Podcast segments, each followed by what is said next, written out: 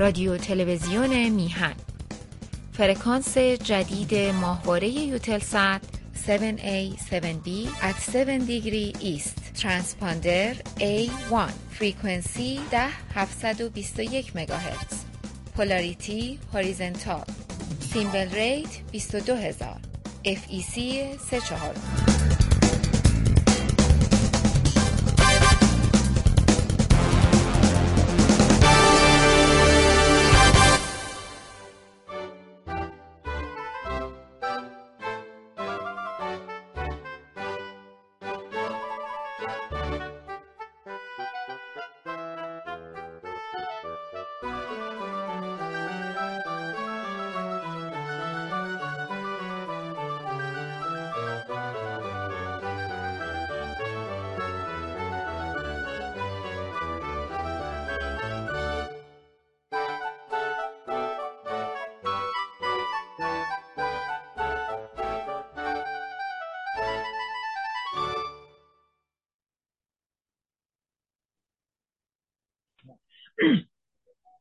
با سلام و درود خدمت همیهنان عزیز و سلام و درود و سپاس و تشکر بی نهایت همه خانوم و آقای بهوانی گرامی که این افتخار رو من میدن که یک بار دیگه با شما همیهنان عزیز رو در رو صحبت کنم و همینطور درود بر لیلا خانوم عزیز که هر روز هر سه شنبه صبح زنگ میزنه ببینی من هنوز زندم، هنوز برنامه دارم امروز یا نه. خدمت شما عرض کنم که امروز سه‌شنبه دوازدهم اردیبهشت ماه هزار و چهارصد و دو مطابق با دوم ماه می دو هزار و بیست و سه ششصد و پنجاه و هفت مین برنامه از سری از سیزدهمین سال سری برنامه‌های بهداشت عمومی رو از رادیو تلویزیون میهن به حضور شما عزیزان با شعار شروع برنامه که محبت را جهانی کنیم و محبت را از حیوانات بیاموزیم را تقدیم میکنیم. خدمت شما عرض کنم که دیروز روز جهانی کارگر بود و من این روز را به همه کارگران، مخصوصا کارگران فارسی زبان و کارگران هم میهن، هم تبریک میگم و هم به اونایی که کشته شدن یا در زندان هستن به خانوادهشون تسلیت میدم. خب دیگه پیش میرم. شما میبینید که امروز امروز دوازدهمین روز عید گل یا عید رضوانه، برای همین میبینید که من اینجا هم بنفشه گذاشتم، همین رو به فارسی میگیم شمدونی گذاشتم به یاد ایام بچگی من. در ایام بچگی منزلی داشتیم، حوضی داشت، باغچه‌ای داشت، باغچه‌اش چهار تا درخت تبریزی داشت، سه تا درخت شاتوت داشت و یه درخت سیب گلاب داشت و یک درخت عظیم یاس داشت که اصلا بهار که میشد تمام محله رو بوی یاس میگرفت. دور حوض معمولاً گلدونای شمدونی بود و همینطور توی باغچه برای بهار که میشد یک آقایی میومد داد میزد تو کوچه. من خونه ما دو نفش بود، یه سرش تو خیابون بود، یه سرش تو کوچه بود. یه آقایی میومد داد میزد بنفشه بنفشه، بعد به منم سپرده بودن هر وقت بنفشه اومد بگو بیاد باغچه رو درست کنه. این بنفشه هم میومد باغچه رو بیل میزد، دور شد به اندازه سی سانت خاک رو میآورد بالا و بنفشه ها رو اونجا میکاشت و میگفت چقدر میشه. معمولا هم بهش میگفتیم که فردا صبح بیا پولتو بگیر و فردا صبح میامد پولشو میگرفت. یعنی هنوز اون موقع اطمینان وجود داشت.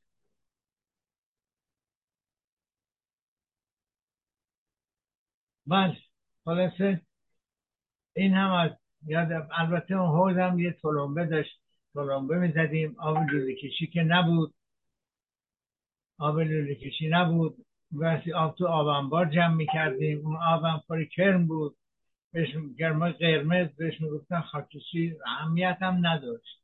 خلاص ما با اون آب دست صورت میشستیم، دندون میشستیم. برای آب خوردن هم یه گاری آب شاهی میومد،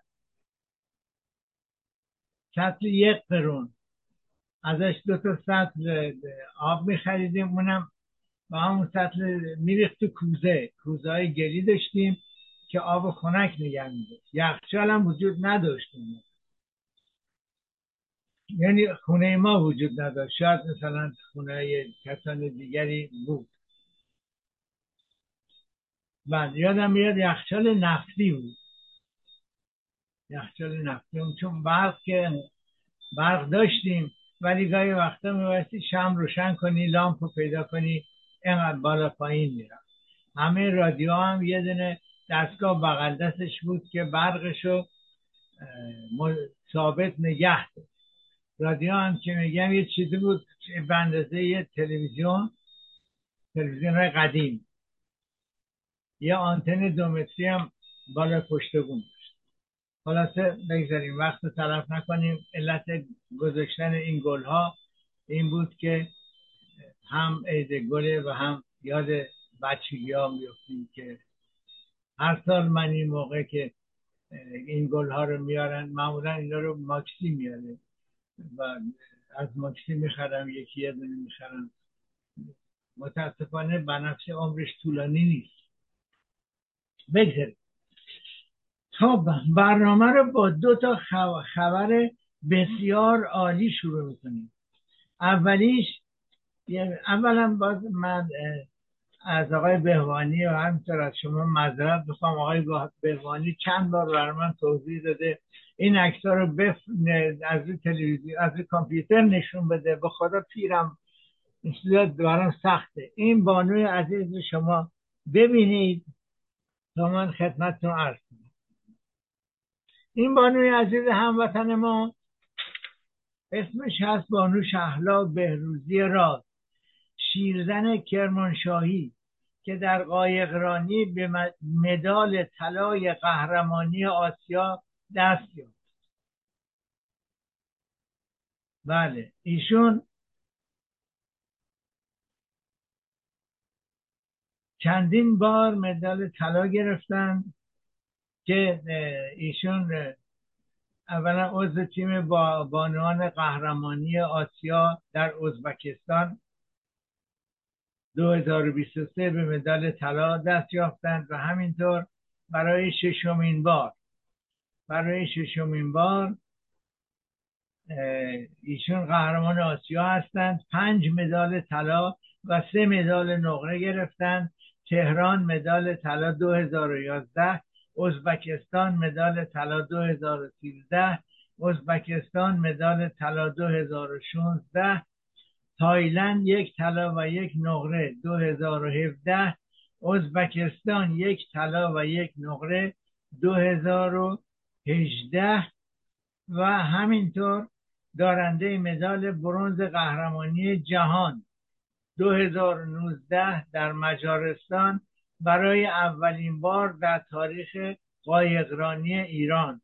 همینطور دارنده مدال نقره شبه المپیک توکیو در دو هزار و نوزده و همین کسب سهمیه پارالمپیک ریو در مسابقات قهرمانی جهان در ایتالیا و کسب سهمیه پارالمپیک توکیو در مسابقات جهانی مجارستان به همراه مدال برنز این دوره از مسابقات. یک بار دیگه عکس ایشون رو به شما نشون میدم. درود بر این هموطن عزیز ما و درود به همه بانوان ایرانی، اونهایی که موفق شدن و اونهایی که تعصب نذاشت موفق بشن. بانوی دیگه‌ای که خدمت شما معرفی میکنم که یک افتخار دیگری هستند برای ایران و ایرانیان، خانم تینا ترکمان، دانشجوی رشته ریاضی محض در مقطع دکترا در دانشگاه هاروارد آمریکا. ایشون نوشتن دیروز ولی تاریخش نمیدونم کی بوده، تاریخ دقیق دیروز ننوشتن ولی مال دو هزار و بیست و سه. از تز خود دفاع کرد و بعد از مرحوم مریم میرزاخانی دومین بانوی ایرانی است که به این افتخار علمی نائل شد. تینا قبلا هم زمانی که دانشجوی دانشگاه شریف بود مدال طلای المپیاد جهانی ریاضی را کسب کرده بود. برای این هموطن نخبه آرزوی موفقیت دارم و امیدوارم که از هیچ قدمی برای خدمت به ایران و افتخار آفرینی برای میهن خویش دریغ نکنم. درود بر این بانوی نخبه ایرانی و همینطور درود بر نخبه های ایرانی که در زندان هستند به جرم نخبه بودن. ببینید اگر در آمریکا نخ... نخبه باشید استاد ریاضی میشید، اگر در ایران نخبه باشید استاد زندان میشید. ما بگذاریم از این مسئله، بریم سر اصل مطلب. خدمت شما عزیزان عرض کنم که در دو هفته گذشته با یک هموطن ایرانی آشنا شدم که تازه اومده بود به کانادا و ایشون دچار برونشکتازی هستن و برونشکتازی مزمن و خب اینجا بلافاصله به ایشون وقت دادن، رسیدگی کردن، آزمایشات خونی انجام دادن، آزمایشگاه آزمایشات تنفسی انجام دادن، عکس برداری از ریه‌ها کردن و بعد یک کاتتر از بازو بردن در قلبش و دو آنتیبیوتیک مخصوص به ایشون دادن و گفتن این آنتیبیوتیک اگر در رگ تزریق بشه باعث از بین رفتن رگ میشه چون بسیار قویه، ولی از طریق قلب چون خون زیاده با خون قلب مخلوط میشه و صدمه نمیزنه. بعد چون اه اه من تصمیم گرفتم برنامه امروز رو درباره برونشکتازی و دو تا بیماری دیگه که اونها هم رابطه ای با برونشکتازی دارن خدمت شما عرضی عرض کنم که هم شما مطلع باشین و همین هموطن عزیز ما از بیماریش اطلاعات بیشتری داشته باشه. البته این برنامه رو من سه دفعه عوض کردم.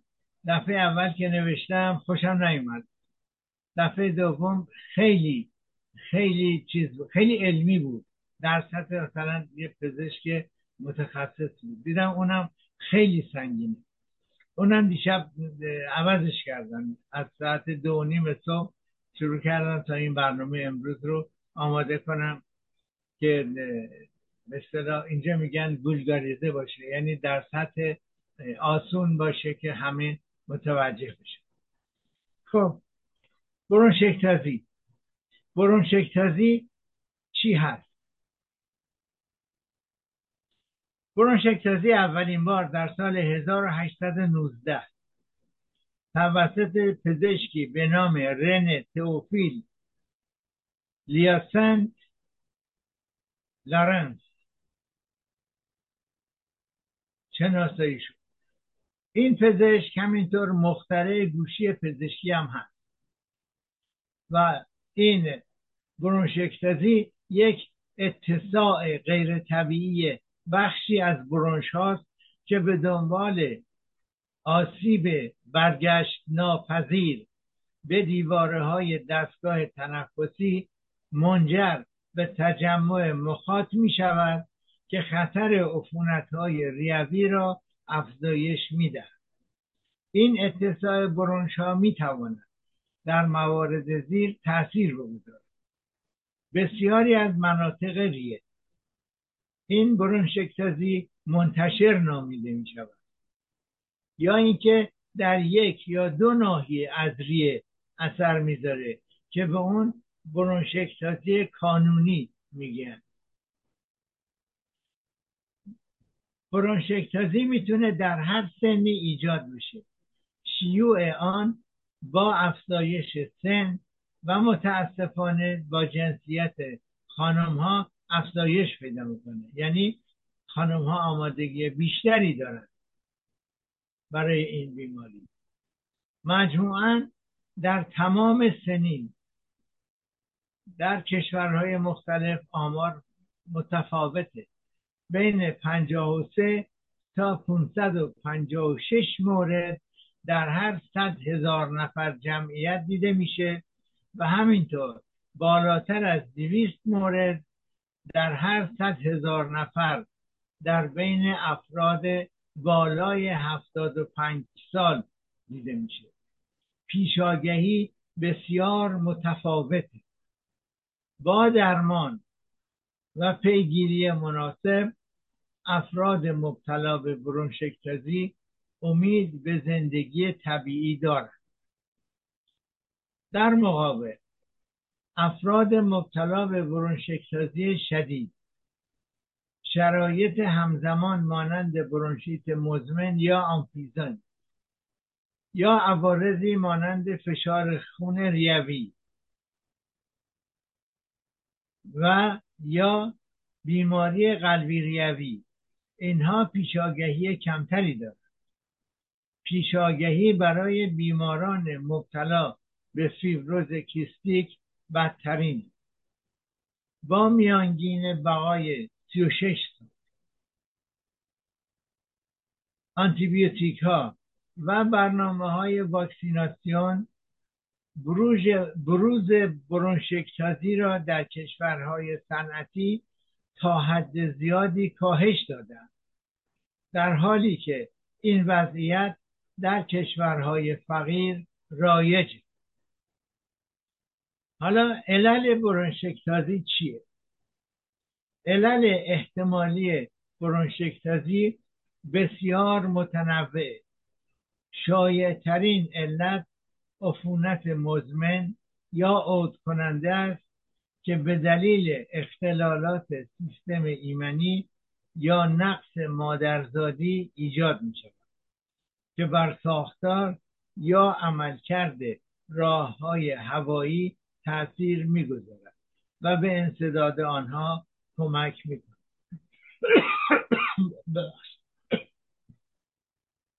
خدمت شما عرض کنم اگر این مشکل ژنتیکی باشه تنها تنها روی ریه اثر نمیذاره و اینطور افراد میتونن مش... یا اسپرماشون کامل نیست، یعنی اون موجه دوم دوم رو نداره یا اصلا اسپرم نداره، یا همینطور میتونن مشکلات دیگری هم داشته باشه. بله کجا بودیم؟ بله عفونت‌های تنفسی.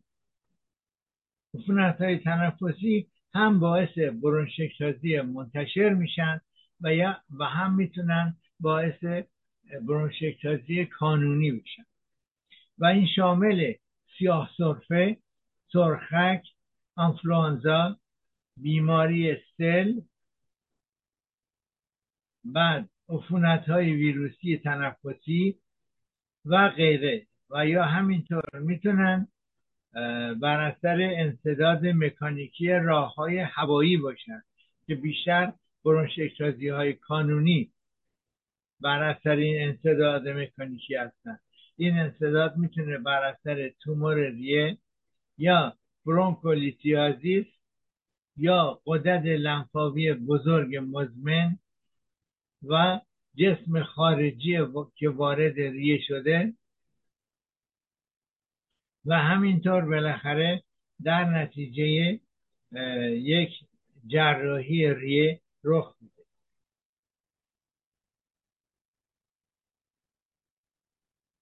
اگر این بیماری جن... بیماری ژنتیکی باشه برونشکتازی برونشکتازی منتشر و وقتی که برونشکتازی منتشر وجود داره میتونه همراه فیبروز سیستیک، دیسکینزی مژگانی اولیه، یک بیماری مزمن که با رشد غیر طبیعی ریه از وقت از بعد تولد مشخص میشه و همینطور کمبود آلفا یک آنتیتریپسین و بیماری‌هایی که بریه و کبد اثر میذارن، نقص ایمنی مثل سندروم های نقص ایمنی مانند سیدا یا اید یا هیپو گاما گلوبولینمی و غیره مثل بیماری های سیستماتیک، اینها میتونن شامل بیماری های دیگه باشن مثل روماتیسم مفصلی، مثل کولیت اوسروز یعنی روده بزرگ زخمی، مثل مثل بیماری کران. بیماری کران پسرعموی کولیت اوسروزه. درباره هر دوش قبلا صحبت کردم، میتونین به آرشیو میهن تیوی مراجعه کنید. سندروم شوگرن، لوپوس اریتماتوز سیستماتیک و غیره، اینها همراه باش. بله، همینطور آلرژی های ایمنی میتونن باعث برونشکتازی منتشر یا یا کانونی بشن، مثل آسپرژیلوز برونکوپولمونر. در قسمت بعدی درباره آسپرژیلوز صحبت خواهم کرد. علائم آسپرژیلوز معمولاً به صورت موذی یعنی خیلی آروم، شخص متوجه نمیشه، پیش میره.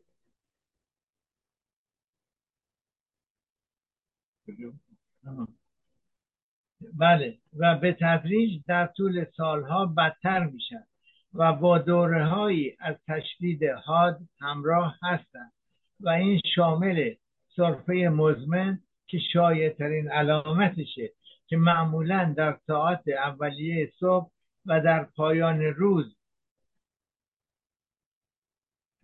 بیشتر میشه یا دیده میشه و همینطور خلط فراوان و اغلب چرکی ایجاد میکنه.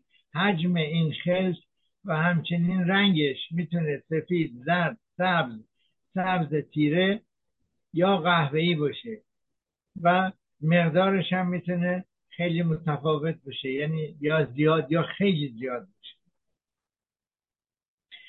این بیماران مشکل در تنفس دارن، یعنی تنگی نفس دارن، نفسشون صدا میده، خشخش میکنه. میتونه به غیر از خشخش یک سوت آرام هم بزنه، اینجوری صدا بده. اینها درد در ناحیه سینه دارن، میتونن تب مکرر داشته باشن، میتونن خستگی شدید داشته باشن. میزان اکسیژن هم همشده در, هم در خونشون پایینه، یعنی هیپوکسمی دارن. اینا فشار خون بالای ریوی دارن و میتونن نارسایی قلب راست داشته باشن یا سرفه خونی بکنن که بهش میگن هموپتمی. میتونه بیماری حاد هم بشه، یعنی حاد شدنش خیلی شایعه و میتونه به دلیل عفونت جدید یا که این حاد شدن میتونه به علت یک عفونت جدید یا بدتر شدن عفونت موجود باشه. حملات حاد بیماری با تشدید سرفه، افزایش تنگی نفس و حجم خلط چرکی مشخص میشه. اگر برونشکتازی شدید و مزمن باشه معمولاً کاهش وزن مشاهده میشه. این هموطن عزیز ما هم بسیار لاغره و من دیروز ایشون رو دیدم، خوشبختانه بعد از سه روز آنتیبیوتیک هم حالش بهتر بود، قیافش مشخص بود که بهتره، هم سرفه هاش خیلی کم شده. آنتیبیوتیکی که به ایشون میزنن دو جوره، یکی هست که باید روزی سه دفعه بزنه، یعنی تزریقیه، خودش بعد به اون کاتتری که به بازوش وصله باید بزنه، معمولا ده تیکیه که باید این رو تقسیم بر چهار بکنه، یه کمی تزریق بکنه، یک دقیقه صبر بکنه، باز یه کمی تزریق بکنه، یک کمی صبر بکنه. نوع دومش به قول خودش میگه مثل نارنجک میمونه. اینجاش میگه مدل بیبرون، یعنی شبیه شیشه شیر بچه. این حجمش بنزه پرتقاله که اون خودش وقتی که وصل میکنه اتوماتیک خودش تزریق میکنه، اون دیگه احتیاج نداره که این تزریق بکنه و به مدت یک ساعت طول میکشه و این رو باید روزی یک بار تزریق کنه. خدا رو شکر که حالش خیلی بهتره و با اینجا با درمان هایی که اینجا انجام میشه و درمان های جدید احتمال نه, نه،, نه بهبودی کامل ولی بهبودی متوسط رو صد درصد خواهد داشت. حالا چگونه برونشکتازی رو درمان کنیم؟ با درمان مناسب افراد مبتلا به برونشکتازی می توانند سالها ثابت بمانند و علائم آنها به خوبی کنترل شود. هدف درمان برونشکتازی موارد زیر است: جلوگیری از تشدید، درمان علائم، سمپتوم‌های بیماری، بهبود کیفیت زندگی و جلوگیری از بدتر شدن بیماری. پیشگیری: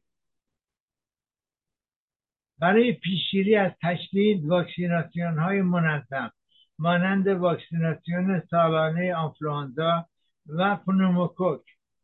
این پنوموکوک شایع ترین علت باکتریایی پنومونی پنومونی باکتریایی پنومونی یا پنومونی باکتریایی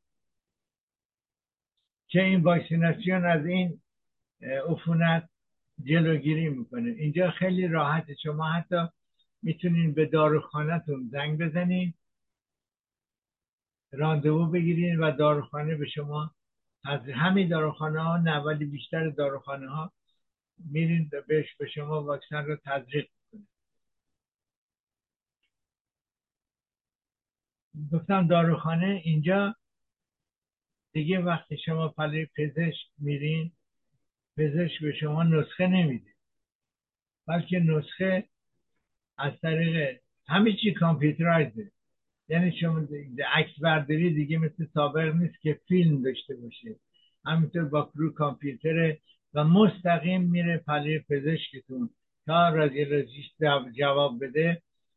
پزشکم میتونه خودش تصاویر رو ببینه و همینطور نسخه رو اتوماتیک به پزشکتون با کامپیوتر میفرسته برای داروخانه.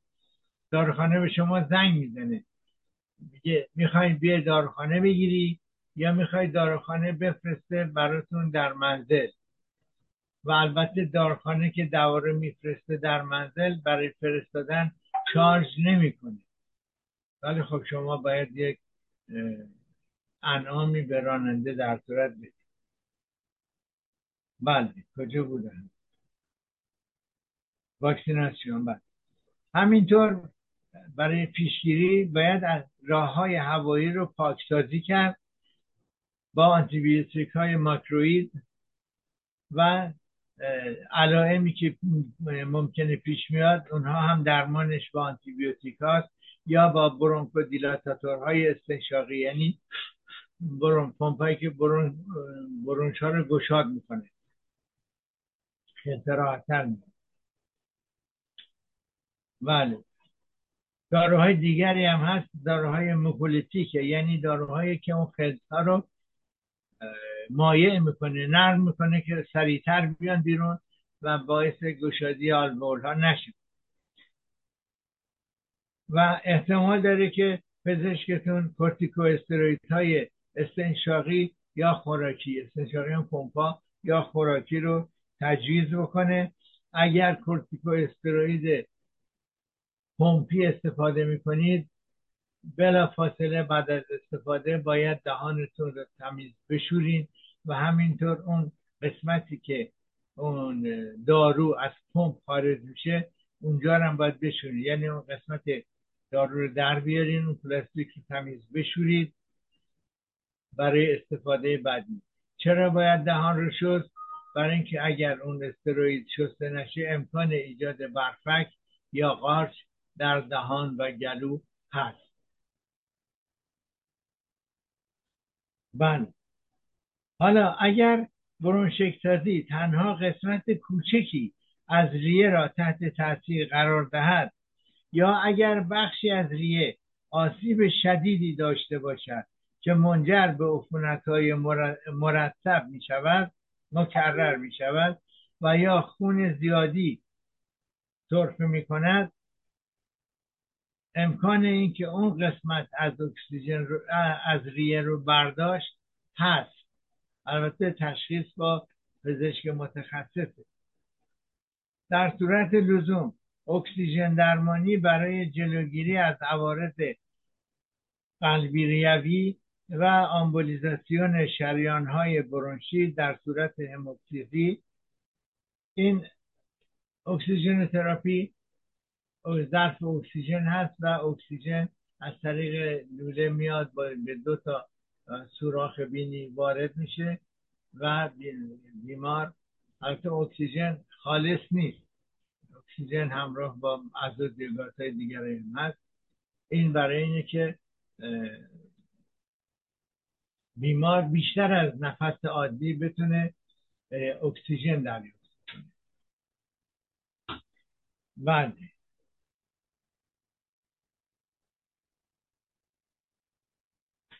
بهبود کیفیت زندگی. برای بهبود کیفیت زندگی کینزیوتراپی انجام میشه. کینزیوتراپی هم برادر فیزیوتراپیه. در بعضی کشورها کینزیوتراپی وجود نداره، ولی مثلا در فرانسه و در کبک ما اینجا کینزیوتراپی هم داریم. کینزیوتراپوت فیزیوتراپوت نیست. کینزیوتراپوت بیشتر رو تقویت عضله کار میکنه، فیزیوتراپوت بیشتر روی همه قسمت‌های مختلف دیگه کار میکنه. در صورت بگذاریم برای بهتر زند...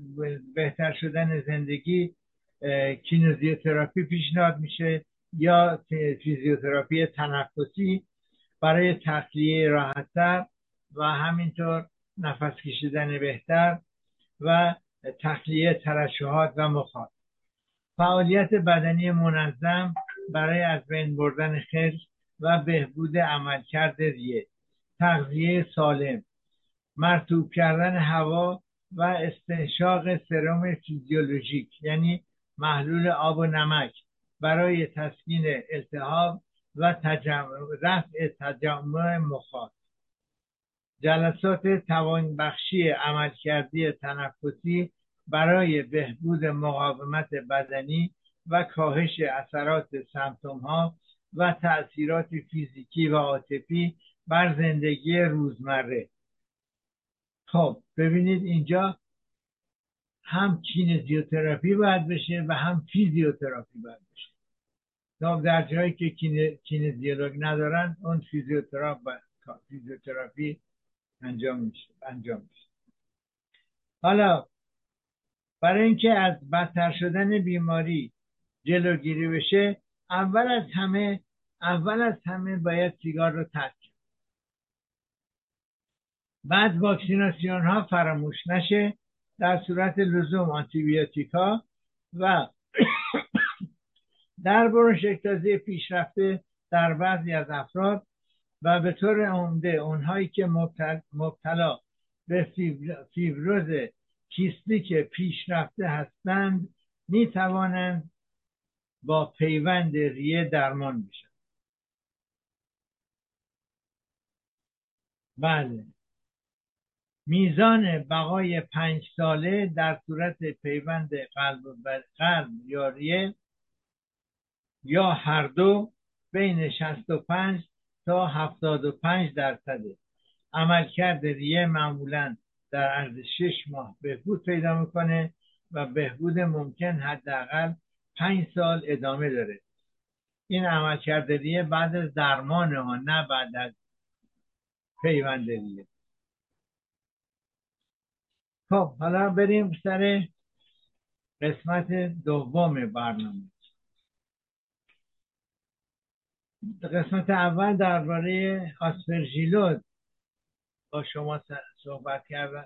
گفتم آسپرژیلوس جزو بیماریایی که شخصی که مبتلا به برونشکتازی هست میتونه بشه. حالا حالا درباره خود آسپرژیلوس صحبت کنم. آسپرژیلوس یک عفونتیه که توسط قارچی از انواع آسپرژیلوس ایجاد میشه. این نوع عفونت عمدتاً در ریه‌ها و مخصوصاً در افراد شکننده، یعنی افرادی که ضعیف هستن یا سیستم یعنی سیستم یا نقص ایمنی دارن یا بر اثر ویروسی یا یک بیماری دیگه سیستمشون صدمه دیده، سیستم دفاعیشون صدمه دیده، یا بر اثر بعضی از داروها. کسی که پیوند قلب و ریه میشه همیشه باید تا آخر عمرش داروهایی بخوره که سیستم دفاعیش ضعیف بکنه، که سیستم دفاعی قلب و ریه رو رد نکنه. بله، در این افراد پیش میاد. بسته به مورد میشه چندین درمان ضد قارچ رو در نظر گرفت. حالا آسپرژیلوس چی هست؟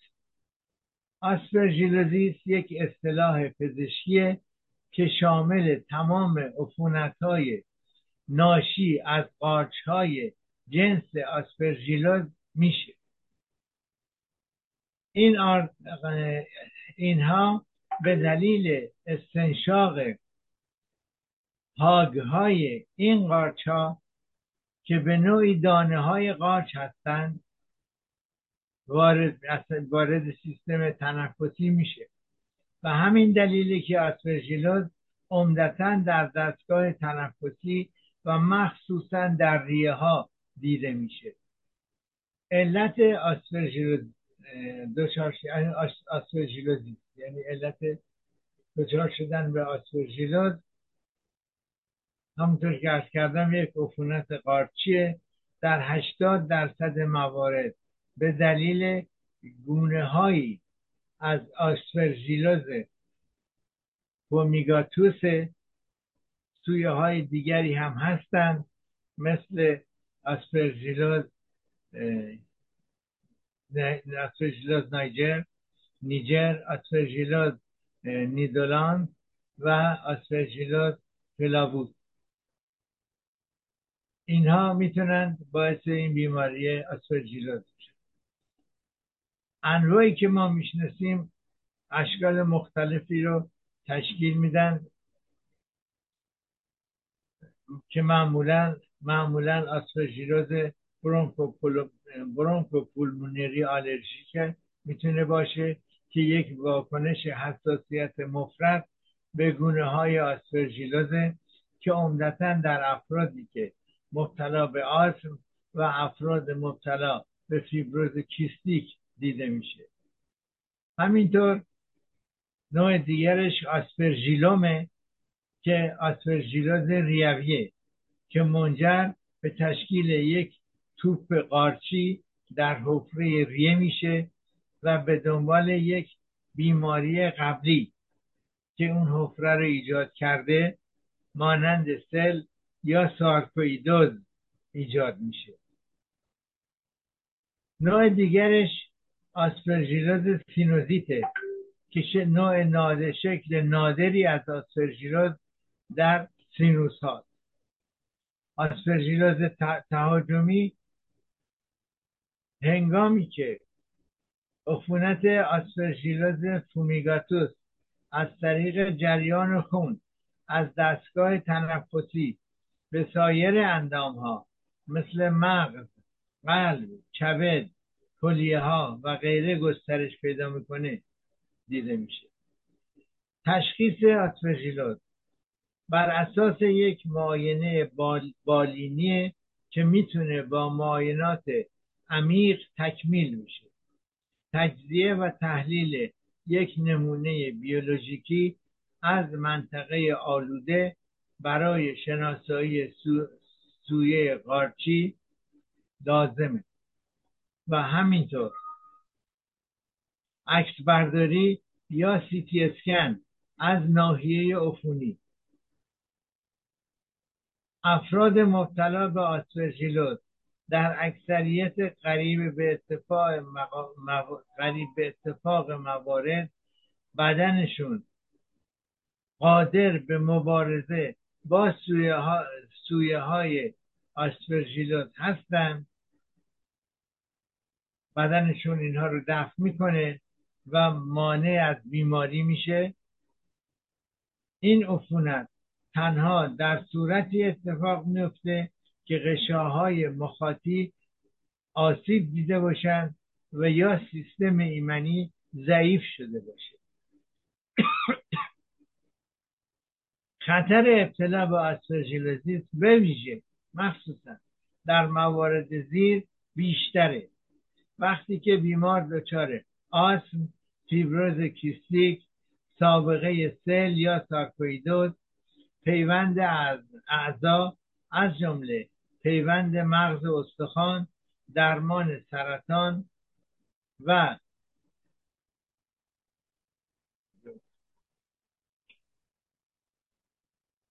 و درمان با کورتیکو استروئیدهای دوز بالا و مدت طولانی و همینطور یک وجود یک نوتروپنی طولانی مدت. علائم بیماری چیه؟ علائم آسپرژیلوزیس تنفسی، سمپتوم‌هاش علائم تنفسی هستن که از طریق آلودگی از طریق دستگاه تنفسی ایجاد میشه و اغلب در ریه ها دیده میشه و با علائم تنفسی مختلف ظاهر میشه، مثل سرفه، خشخش سینه موقع نفس کشیدن و سایر مشکلات تنفسی مثل کمبود اکسیژن، نفس، احتیاج به نفس عمیق داشتن.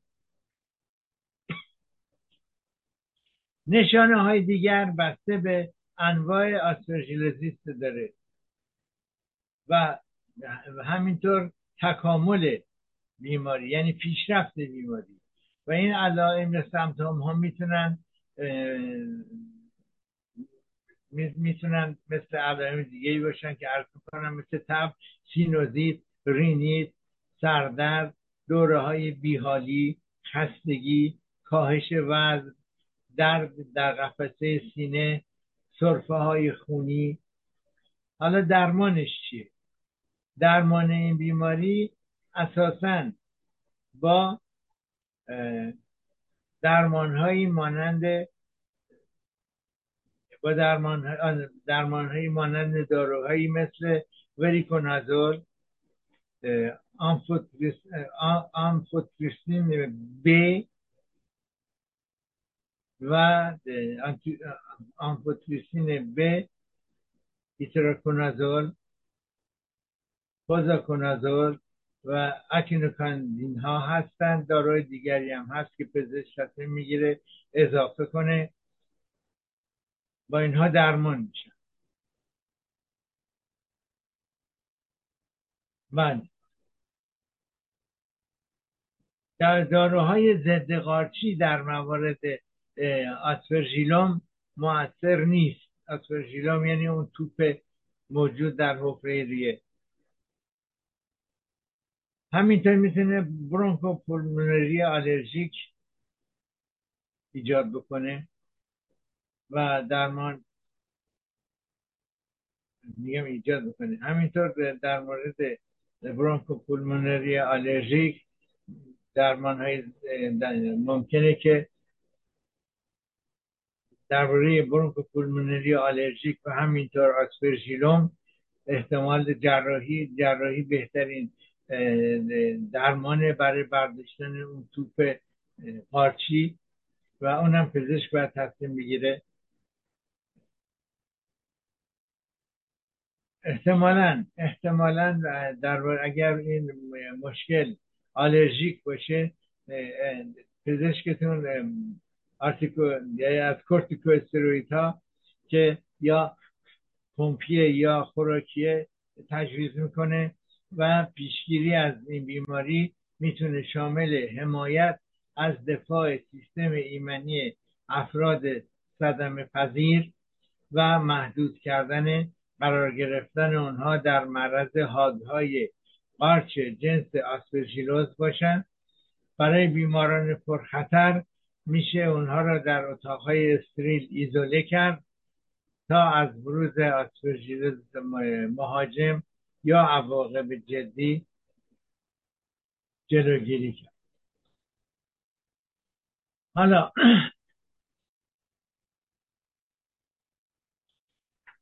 بریم سراغ قسمت سوم برنامه.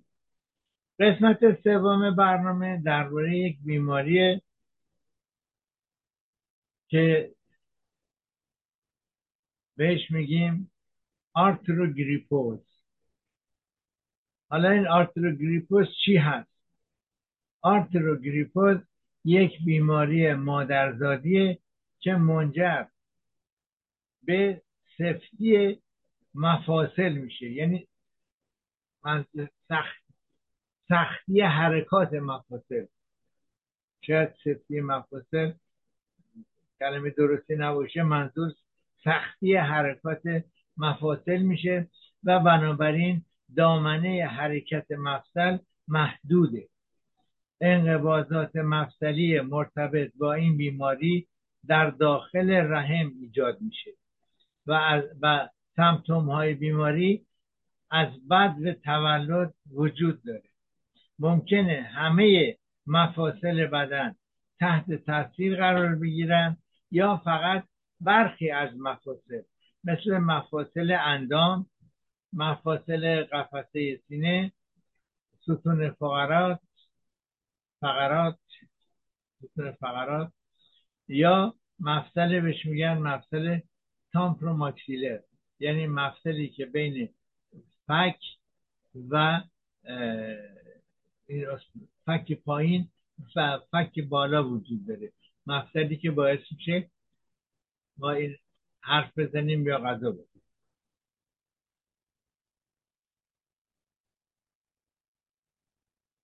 تشخیص آن قبل از تولد مشکله و زمانی میشه اون رو انجام داد که مادر احساس بکنه که جنینش حرکتش خیلی کمه.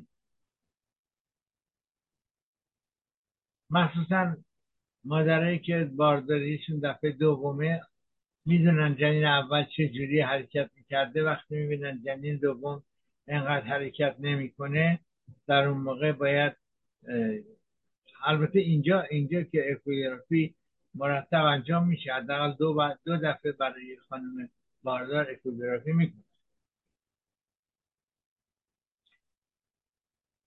و تشخیص در بدو تولد پس از مشاهدات بالینی و عکس برداری انجام میشه.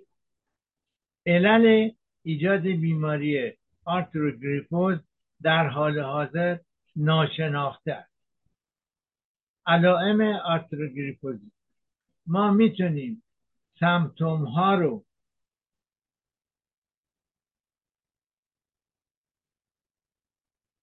ما میتونیم سمپتوم ها رو تشخیص بدیم و شایع ترین سمپتوم ها همینایی که عرض کردم، خشکی خشکی حرکات. چندین نوع از این بیماری وجود داره: بیماری چندگانه مادرزادی. تقریبا از هر سه نوزاد در هر ده هزار نوزادی که متولد میشه دیده میشه این بیماری. در چهل و پنج درصد موارد هر چهار اندام، یعنی دست و پا، دوچار این سختی حرکات هستند.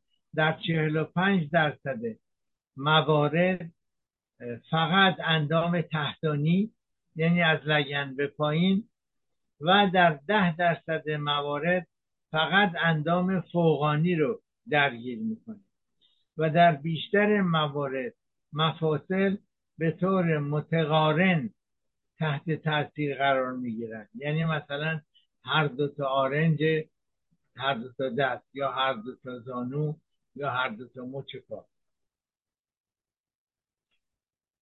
حدود ده درصد از بیماران به دلیل عضله سازی غیر طبیعی ناهنجاری های شکمی دارند.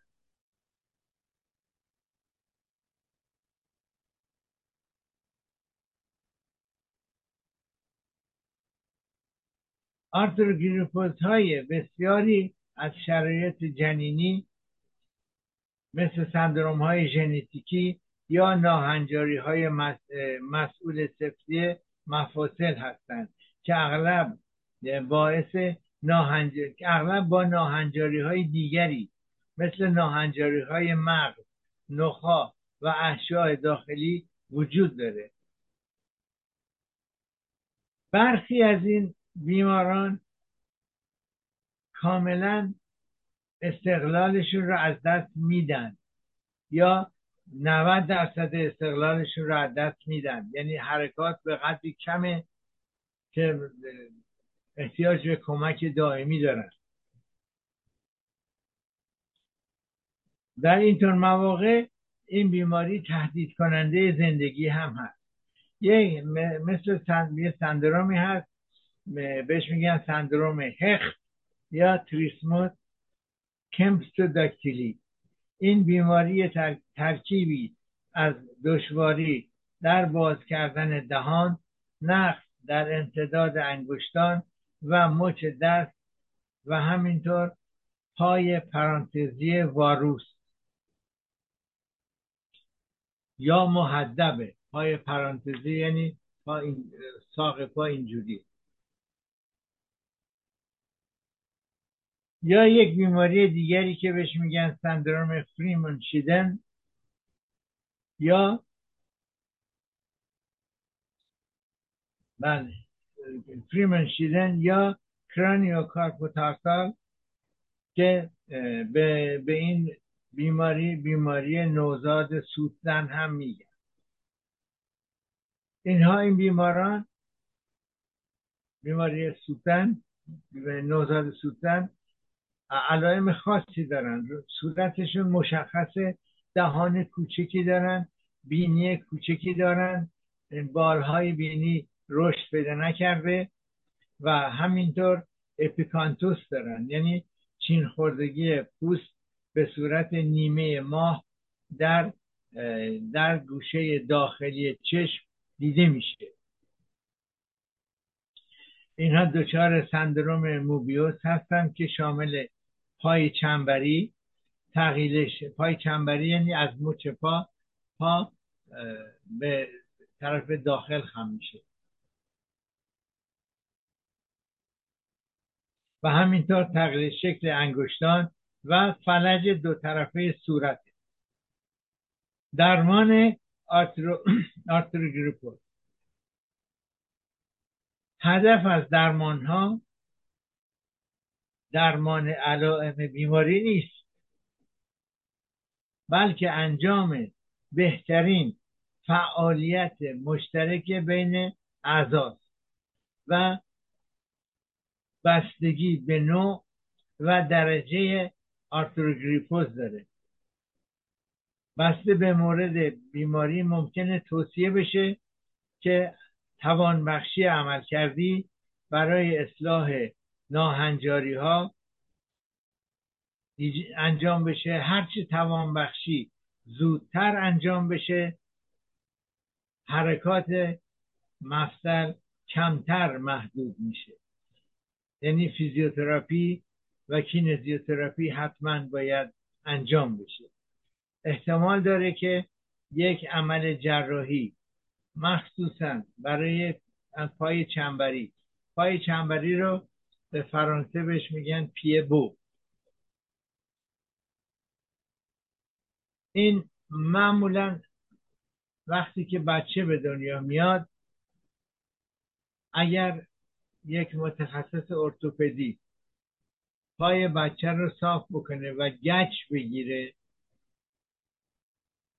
این پا میتونه چون وقتی دنیا میاد تمام مفاصل استخوان استخوان که مقدار زیادشون درست نشدن یا کامل نیستن و تمام نسوج دیگه هم نرمه. متخصص ارتوپدی پا رو صاف میذاره در پوزیشنی که باید قرار بگیره و پا رو گچ میگیره تا نیمه ساق پا و بسته به شدت بیماری نوع مدت که من دقیقا نمیدونم یه چند ماهی پا در گچه تا اون پا بتونه صاف قرار بگیره. اگر مشکل در لگن باشه، یعنی لگن در رفتگی داشته باشه، اون هم بهش میگن یک پوزیسیون قورباغه، یعنی پاهای بچه رو در یک حالت خاصی وسطش یه چوب میذارن و گچ میگیرن، یعنی پا رو از مچ پا تا بالای لگن گچ میگیرن. این پاها در یک پوزیسیون خاصی به مدت طولانی طولانی شد حدود یک سال، اونو باید البته در این مدت هم تحت کنترل متخصص جراح استخوان باشه.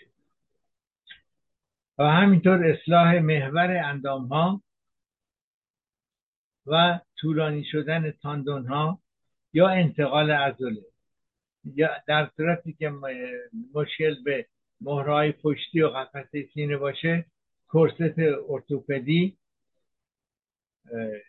باید انجام بشه و بیمار بیمار باید با توجه به تواناییش حرکات ورزشی داشته باشه. پیشرفت بیماری یعنی صرف در پیشرفت بیماری مفصل‌ها بعد از تولد سخت‌تر نمیشن، بدتر نمیشن. با این حال در طول رشد نوزاد عدم استفاده از اندام ها، یعنی عدم حرکات اندام ها یا افزایش وزن شدید میتونه منجر به ناهنجاری های قابل توجه ارتوپدی بشه و از قدرت عضلانی بسیار کم رشد میکنه. بنابراین ممکنه که برای یک بیمار بالغ اندام های خاصی نتونن حرکاتشون انجام بدن و عضلاتشون قدرت کافی نداشته باشه. این این سندروم در دو مورد میتونه مخصوصا ناتو... ناتوان کننده باشه. یکی که هنگام هنگامی که حمله به اندام تحتانی نیاز به یک دستگاه برای ایستادن داره، این مستلزم اونه که فرد بتونه به تنهایی اون رو بپوشه تا مستقل بشه و بنابراین اندام فوقانی خود باید تقریبا عادی باشه تا بتونه از اونها استفاده کنه. یا در صورتی که برای جابجایی باید از عصا استفاده بکنه. و همینطور زمانی که هر چهار دست و پا دوچار شده، استفاده از ویلچر برقی و یا کمک شخص سوم لازم. خب برنامه ما در اینجا به پایان میرسه. اگر مایل بودید در باره موضوع خاصی صحبت کنم ایمیل بزنید. تا برنامه آینده و برنامه های دیگر شما رو به خدا می سپارم با شعار پایان برنامه که به قول شاعر تنت نیازمند به ناز طبیبان مباد. شما رو به خدا می سپارم با درود و بدرود.